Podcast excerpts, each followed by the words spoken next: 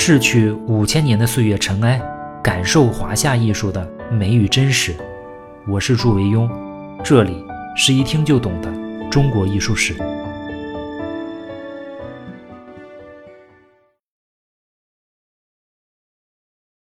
各位好，拖更一天啊，不过还是来了。晚到呢，总比不到好。首先呢，感谢各位给咱们节目打分。这一周啊，我看打分的人还不少。有的人呢找不到打分的地方，那就在节目下面多留言也行。这不也显得咱们这个冷清的节目听的人还挺多的吗？我们节目的听众啊，真是太好了，我都不知道该怎么说感谢啊。比如你看我录那个拜年的视频，录的那么难看，竟然还有一些听众说祝老师长得帅，只能说你们的审美啊，还需要继续听节目。好了，闲言少叙啊，书归正文。唐代是中国古代文化艺术发展的一个鼎盛的时代，尤其是初唐到盛唐这一段啊，辽阔的疆域、安定的环境和繁荣的经济，共同为文化艺术的大爆发提供了一个良好的保障。融合是这个时代艺术最大的特点，大量的外来的文化和艺术涌入，使得唐朝的文化艺术呈现出了异彩纷呈。这个激昂的时代啊，让我们有信心对这些异族文化进行主观能动的选择、改造、消化和吸收，使得我们自己也更加的生机勃勃、气象万千。同时呢，也没有失去中华文化的特质，因为啊，我们有坚硬的文化内核，我们有儒法的主张，有老庄的思想，我们还在书写我们的汉字，那我们啊，就不会在这种融合中失去自我。与汉字相伴而生的书法，就是我们坚硬文化内核的一部分。我们说过，书法深深影响了汉字的发展，也使得汉字兼具有现实实用和艺术审美的双重作用。草书呢，就是汉字具有审美功能的典型代表，因为它对于大多数人啊没有实用功能。我们很久没有说过草书了。好像在王献之之后啊，人们似乎已经满足了张芝以及后来的二王所取得的成就了。这种满足啊，一直持续到唐朝。草书在漫长的时间里啊，没有多少进展。呃，我想着归根结底的原因啊，还是因为草圣张芝太厉害。虽然历史上也有说皇帝啊命令仓颉造字，或者周宣王命令太史胄做篆书这样的传说。但是只要我们理性判断一下，就可以想明白，这些工作啊，肯定不是他们一时一人的贡献，包括隶书的出现也是这样，是一个群众的作用的结果。但是张芝个人啊，对于草书的贡献那是划时代的。草书仅仅经过像杜度、黄象、崔苑几个艺术家，就逐步改进章草，到了张芝手里啊，他直接就创造出了金草。你看，草书到了张芝这里，几乎是完全成熟。后世即便伟大如王献之啊，虽然创造了一笔书，但是对于草书的发展整体上没有太大的推进。因为我们说过，草书因为它的简化，导致草法实际上是非常严格的，稍有偏差，极容易出现无法辨识的问题。有一个成语，我们现在不太常用，叫做“意字不识”。说的就是北宋宰相张商英啊，说他素好草书而不工，就是说啊，他喜欢草书啊，但是草法不工，别人呢就都笑话他胡写，他呢反倒嗯泰然自若，不当回事儿。有一天呢，这个张丞相突然想到一首好诗，就偶得佳句啊，于是啊就拿起笔，匆匆忙忙的写了出来，满纸龙蛇飞动，写的非常潦草。写完之后呢，就交给他的侄子。让他的侄子抄录下来。第二天啊，他的侄子就拿着草稿说啊，中间有一些字分辨不出来了。这个张丞相反复辨认之后啊，大骂他的侄子，说：“你怎么昨天不来问我？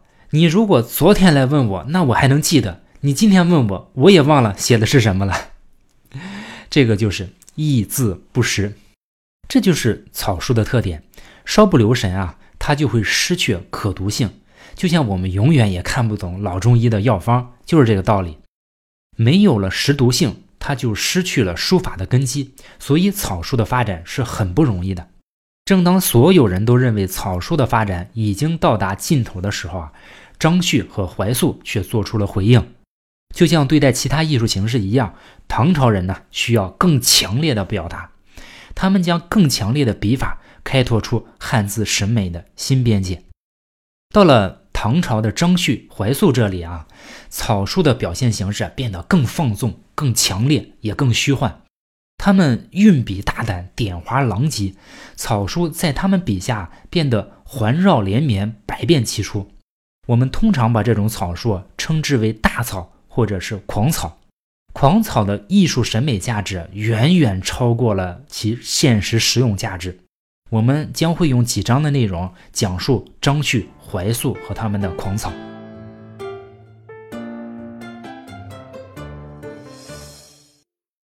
张旭呢，字伯高，还有一个字啊叫季明，苏州吴县人，擅长写草书，喜欢饮酒，世称张颠，与怀素并称啊颠张醉素。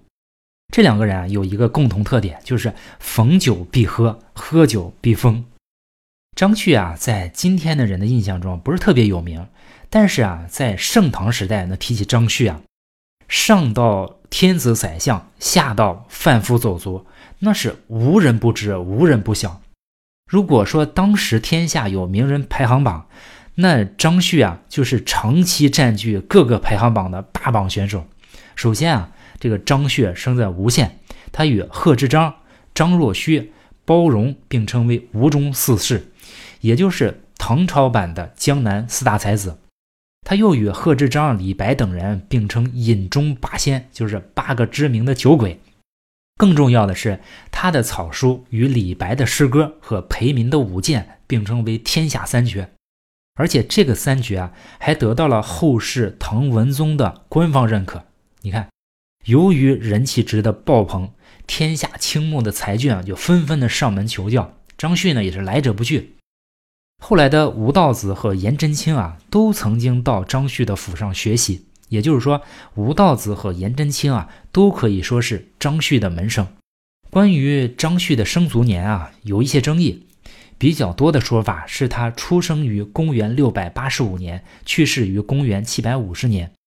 嗯，也就是说，在出生在武则天时代的开端，去世在安史之乱之前。张旭啊，出生在一个门第很不错的家庭，不光是金钱地位啊，主要是因为他有一个很不错的表舅，就是我们曾经提到过的那个陆建之的儿子陆彦远。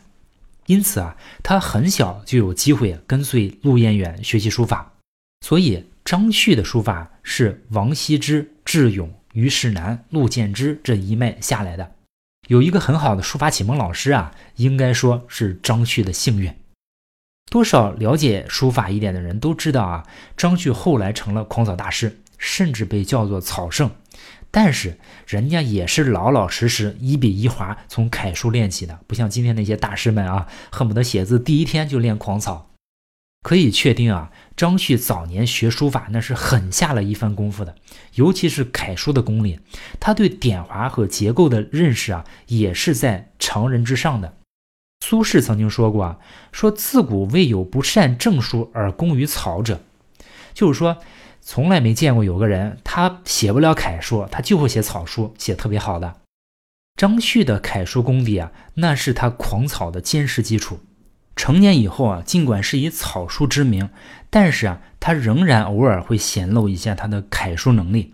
关于张旭的楷书啊，清朝的刘墉曾经感慨过，说：“长史真书绝不传，纵横史转尽天然。”长史呢，就是指张旭。他说啊，张旭的楷书没有能够流传下来，可见啊，刘墉没有见过张旭的楷书。但是呢，我们今天可以见到张旭的楷书，而且还不止一篇。在张旭五十七岁开始啊，连续三年，分别在开元二十九年、天宝元年和天宝二年留下了三幅楷书作品。开元二十九年，就是公元七百四十一年，张旭书《尚书省郎官石柱记序》，一般简称呢是《郎官石柱记》。这是一篇修订尚书省二十四司官员信息的一个刻石文字，原石呢早佚，现在。有一个孤本，据说藏在上海博物馆。这篇文字也是历史上很长时间都认为唯一流传下来的张旭的楷书。但是我们今天人是幸运的，因为我们可以看到另外两篇。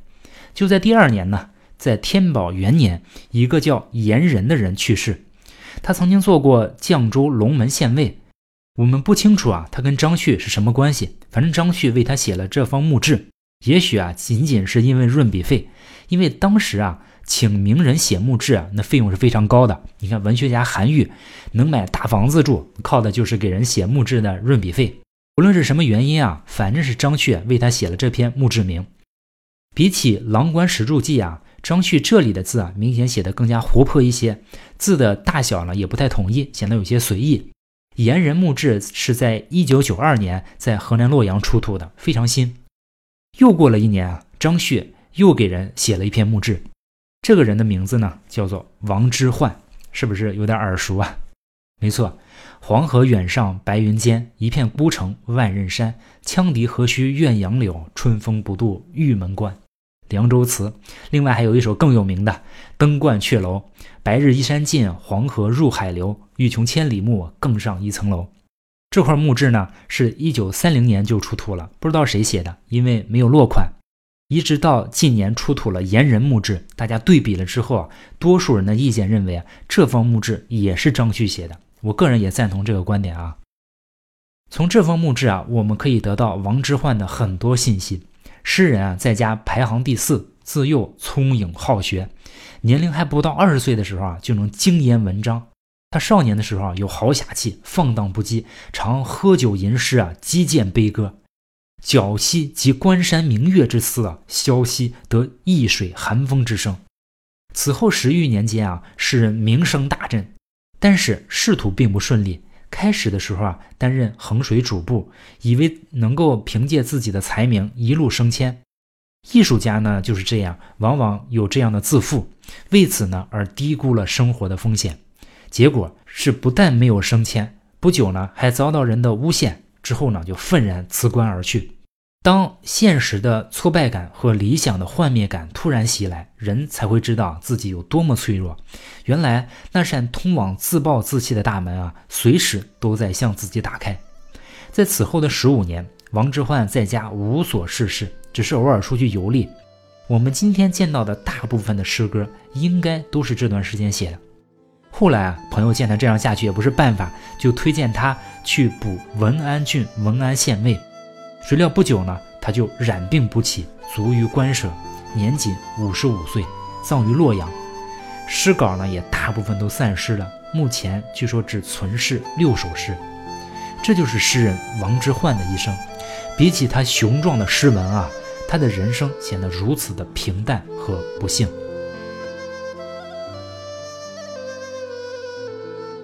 我们说回书法，这就是我们今天能见到的张旭的楷书。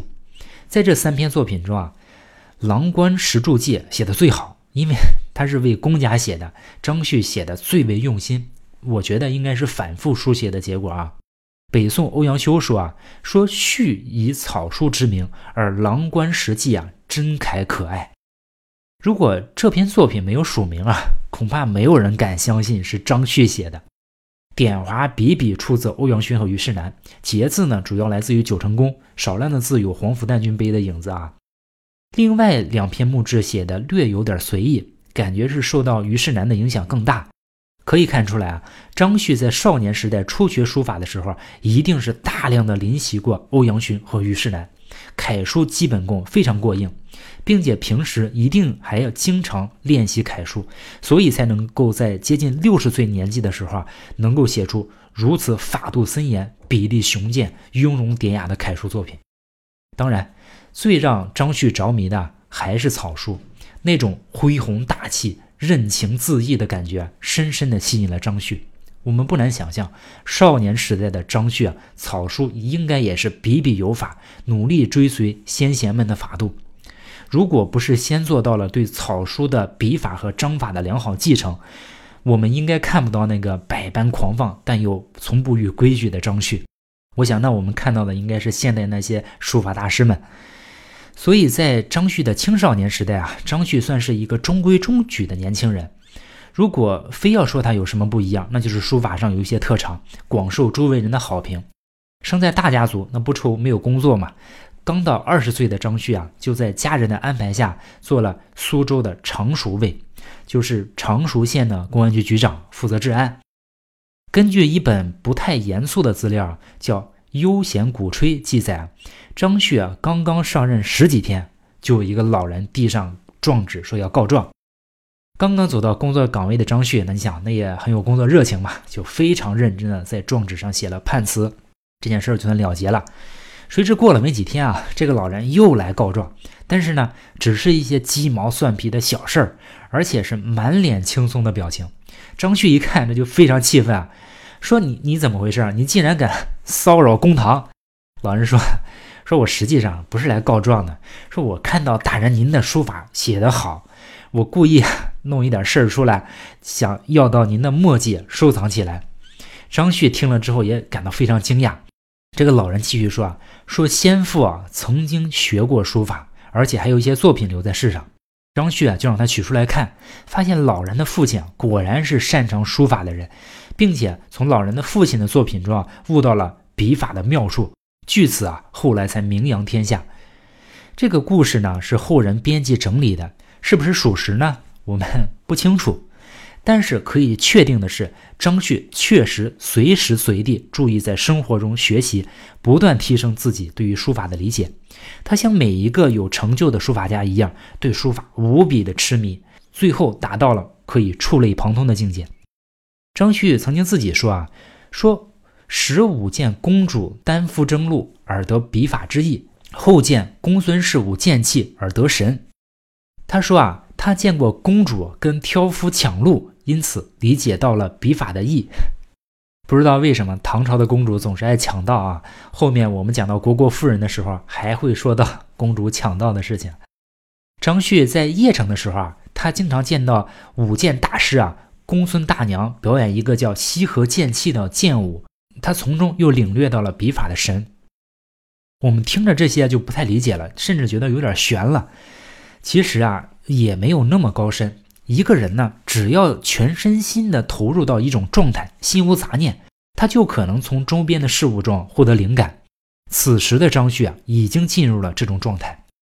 我们觉得张旭所说的领略到笔法，是强调从生活中寻找灵感和启发。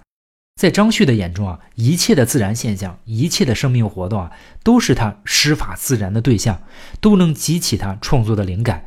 他从征道中领悟到笔法的先后、轻重、缓急；从剑舞中啊领略到笔法的节奏、变化和飘忽的神韵。那么他马上就成功了吗？没有，因为他还缺少另一样东西，那就是突破。此时的张旭啊，已经手握欧瑜的功力和法度，又领略到了书法的神韵。他唯一需要做的就是突破自己，进入一种状态。我们说啊。张旭啊，他不是一个天生放浪的人，但是啊，他也不是一个墨守成规的人，从来都不是。我们看到张旭的楷书，可以看出他的本性啊，不是那种放荡不羁的性格。我个人啊，总感觉张旭和唐伯虎是一类的性格。我们可以看到唐伯虎的字和画，尤其是唐伯虎的字，严重受到历史的低估啊。他的画也是笔笔有法，一丝不苟，这些啊，都是性格使然，装是装不出来的。唐伯虎之所以给人印象说一副放浪形骸的样子，其实是被命运逼得无路可走。我们再看张旭啊，他跟周围人的交往对话都是非常平实的，不是那种玩世不恭的做派。比如张旭的两幅作品《晚复帖》和《十五日帖》，咱们看一下附图啊。《晚复帖》里面说啊，说足下晚复，不知疾痛如何，身疾忧难疲也，上下安之。他说啊。您这么久也不给我回信，我也不知道您的病痛怎么样了，我是深感忧虑啊。在十五日帖里面写道：“得足下十五日问为魏仆前换差张旭书。”这些都是张旭啊跟亲朋好友往来慰问的信件，我们看起来语气都是恭顺谦和，完全没有那些放荡和不羁。不像李白那样一虚兮危乎高哉，要么就十步杀一人，千里不留行，要么就给人剔骨埋尸这样的故事。我想张旭只是有一种使命感，他要把自己理解的书法实践出来，那就得有一些手段。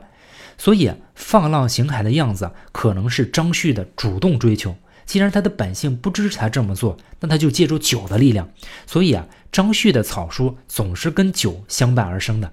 一旦有了酒，张旭马上就会变成另外一个人。杜甫在《饮中八仙歌》中说他：“张旭三杯草圣传，脱帽露顶王宫前，挥毫落纸如云烟。”李琦啊，在《赠张旭》中说他：“张公性嗜酒，豁达无所营。”好手穷草隶，时称太湖经。漏顶巨湖床，长叫三五声。兴来洒素壁，挥笔如流星。伴随着这一系列酒后的奇怪表现啊，张旭的笔下产生出了一种划时代的书法艺术，一种特别的草书。当年呢，东汉张芝改章草的点花波折而创造了金草，使得字之体式一笔而成，偶有不连而血脉不断。及其连者，气脉通其隔行，巧妙和谐地处理了草书的形、气、韵三者的关系，把草书艺术的美啊发挥得淋漓尽致。这就是金草。到了张旭这里啊，酒为他注入了澎湃的激情，使从前那些温柔流畅的笔画变得时而反转奔腾，时而狂风大作，时而一泻千里。张旭的草书啊，变得彻底的变化无常，神奇诡谲，如疾风骤雨般不可遏制，如万马奔腾般不可阻挡。这看起来像是张旭的一种试验，试验的结果怎么样呢？结果是广受好评。我觉得都有点特别奇怪啊！我在看书的时候，很少找到像张旭这样说得到古今中外这么多而且这么一致的好评。除了像王羲之几位大家之外，再也好像别人比不了张旭。我选择两条给大家看一看啊，比较典型的。韩愈曾经说啊，说往时张旭善草书，不治他计，喜怒窘穷，忧悲怨恨，思慕酣醉，无聊不平，有动于心，必与草书焉发之。观于物，见山水。崖谷、鸟兽、鱼虫、草木之花石，日月列星、风雨、水火、雷霆、歌舞、战斗，天地事物之变，可喜可恶，一遇于书。故序之书，变动有鬼神，不可端倪。以此终其身，而明后世。法籍华人艺术家熊秉明说了这样一段话：说张旭是中国书法史上一个极重要的人物。他创造的狂草是书法向自由表象发展的一个极限。若更自由，文字将不可辨读，书法呢也就成了抽象点拨的绘画了。他的字迹虽然流传甚少，但这一个尝试本身起到了典范作用。这一种彻底的、充分的暴露个人内心世界的企图，成为后世许多书法家的终极理想。说了半天啊，这么热闹，那张旭的狂草究竟是什么样的呢？关于他的作品，我们下次再详细说。好，我们下次见。看满欢松烟，远水追远山，看烟浮岸边，墨画卷成绵。你笔锋斜过，你飞舞纸面。你浓淡之间，品则有几篇？此生泼墨，心藏丛山万座。是非磊落，谁风墨般执着？今世太浊，却也无心说破。借酒冷漠，狂草一笔洒脱。赠语言一身短，一笔书阑珊；赠黑白一庄严，纸上落英万千。